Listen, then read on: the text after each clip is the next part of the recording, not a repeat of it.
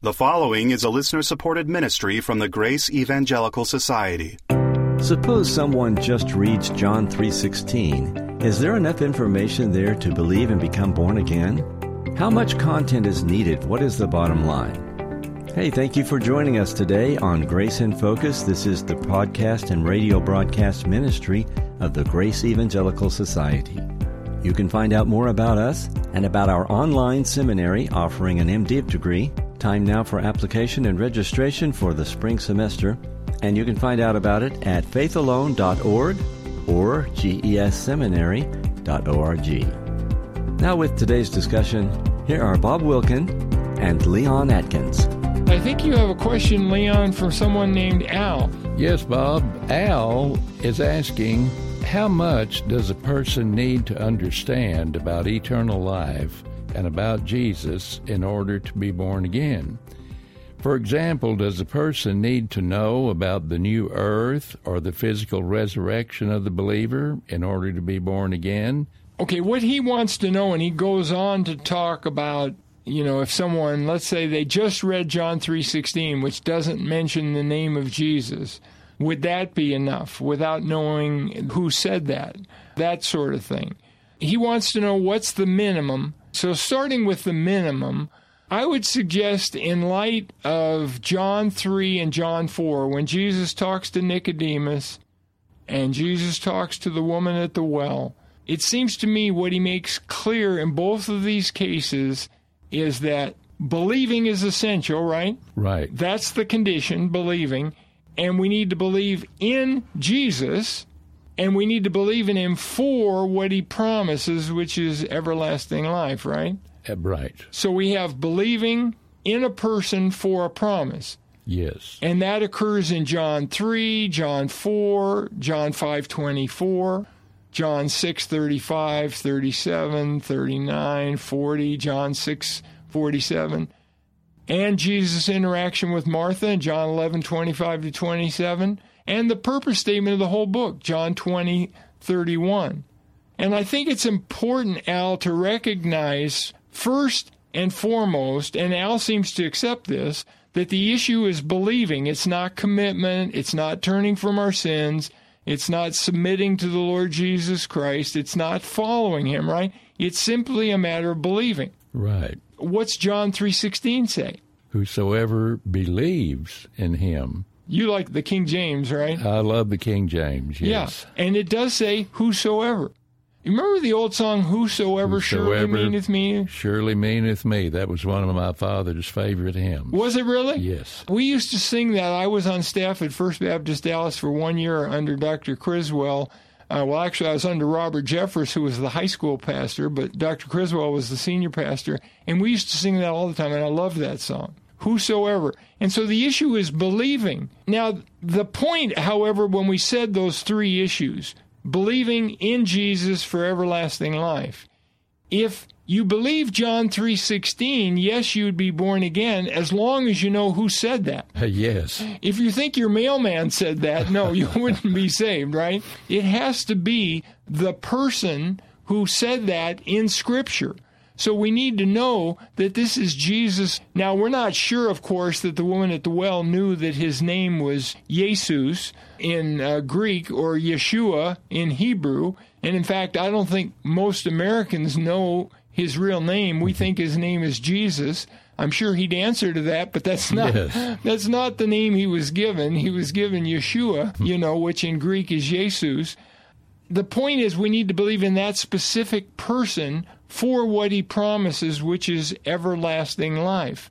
And since it's everlasting life, we must grasp that this is irrevocable. After all, that's what he told the woman at the well, right? You drink the water I will give you, you'll never thirst. Mm-hmm. And you remember what she says at that point? Lord, give me this water. Why? So she wouldn't have to come to the well to draw. She got the fact that this was permanent, right? Yes. But she didn't get the fact that he was talking in a metaphorical sense, in a symbolic sense. Yes, eternal she, life. Eternal life. But she finally got it at the end. Mm-hmm. And you know what's funny, Leon? When she goes to talk to the men of the village about Jesus being the Messiah, she leaves the old water behind. Wow. and she takes the living water with her. Isn't that good? It's a great observation. Well, Hodges points that out, not original with me in any way. And finally, Al's question about the new earth and also about physical resurrection. No, we don't need to uh, know about the new earth. In fact, wouldn't you say, Leon, that most Christians, those who actually believe the promise of everlasting life, expect to spend eternity in, In heaven? heaven, yes. That's so misguided. Right. I mean, God didn't create Adam and Eve to live in heaven, He created them to live on earth. Yes. What would have happened? Of course, this is speculation, but what would have happened if they didn't sin? They would have lived forever on earth. Yeah, heaven wouldn't have been their destination. Mm-hmm.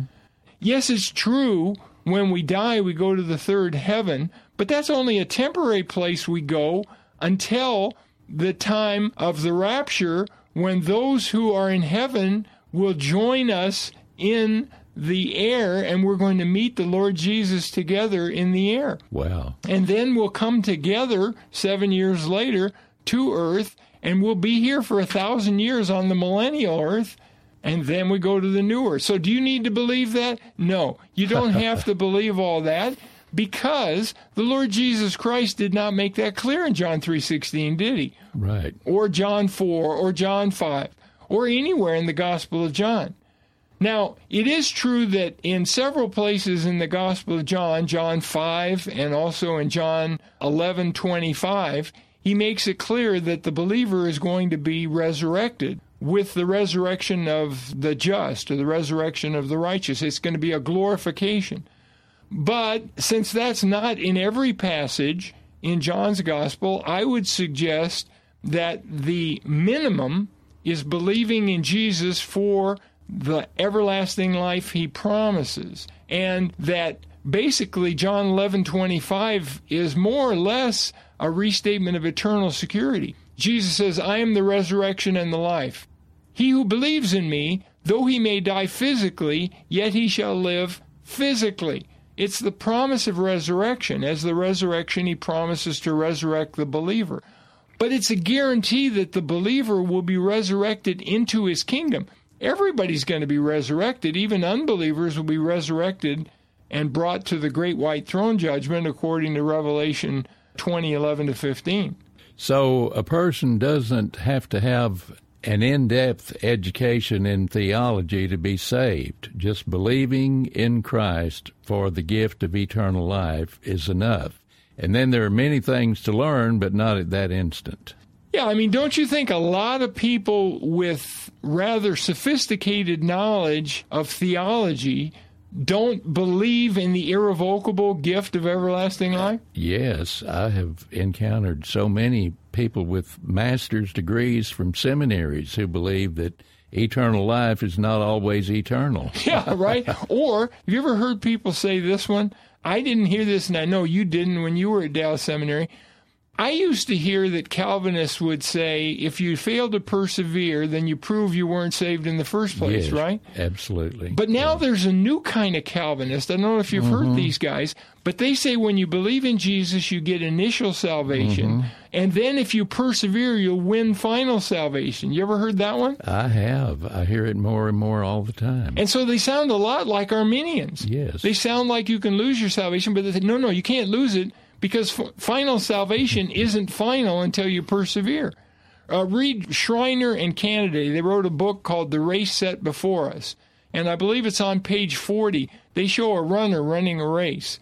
And they say the prize is everlasting life.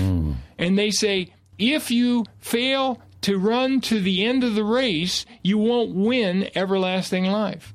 And these are two Calvinists. I mean, Schreiner is a leading New Testament scholar and he teaches at Southern Seminary, which is the leading Southern Baptist mm-hmm. seminary. And it's become a conservative school. You know, for a while it was pretty liberal. And then there was a revival that took place in Southern Baptist circles, and Southern became a conservative school. Well, they're still fairly conservative, but unfortunately, they're five point Calvinists and they have this at least some of them like schreiner have this new brand of calvinism Doesn't it seem to you, Bob, that uh, the new Calvinists are saying basically the same thing that the Arminians say, only they're just going around in a circle to say it? Well, it sounds a little better because they're saying, no, no, you can't lose your salvation because what you get at the beginning is just an initial salvation and you're awaiting the final salvation. But I think coming back to Al's question, you don't need to understand about the new earth. You don't need to have all the intricacies of the future resurrection and glorification. You do need to know, of course, that you will be with Jesus forever in his kingdom forever. If you don't believe that, then you don't believe you have everlasting life. Because everlasting life is his life and being with him forever. Yes. And so, as a minimum, three things. The condition is believing.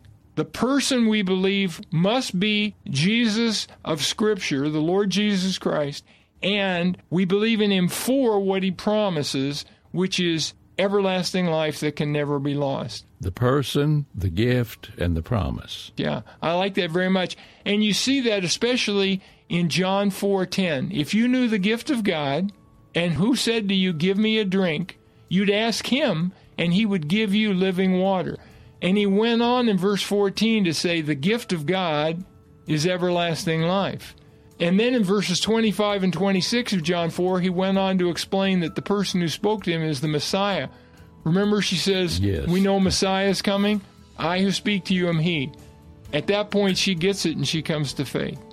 And she didn't have some master of theology degree, did she? she understood enough. She understood enough, and a child can get it. It's yes. a beautiful thing. So, if you lack assurance of your eternal destiny, please go to the Gospel of John and read it, maybe a chapter a day, and pray about it. Father, could it really be as simple as believing in your Son for the free gift of eternal life? Is that all that's required? And if you do, God will reward you because God's rewarder of those who diligently seek him. Hebrews 11:6. We want to be absolutely sure of eternal destiny because that has a powerful impact on you living for Christ each day. We love him because he first loved us. Well, keep grace in focus. Amen. Would you like to deepen your understanding of Scripture and the Christian life? Well, a great place to start is our website. It's faithalone.org. That's faithalone.org. We've got all kinds of free materials on the site available for you. One of those, which is extremely popular, is our magazine, Grace in Focus. It comes out six times a year, it's full color, easy to read, and people are really growing who read it. So stop by and get a free subscription at faithalone.org. We are so happy when we hear from listeners. Maybe you've got a question or comment or feedback. If so, please send us a message. Here's our email address. It's radio at faithalone.org. That's radio at faithalone.org. On the next episode, much like today's question, is believing in Jesus enough to be saved? See you next time, and until then, let's keep grace in focus. The proceeding has been a listener supported ministry from the Grace Evangelical Society.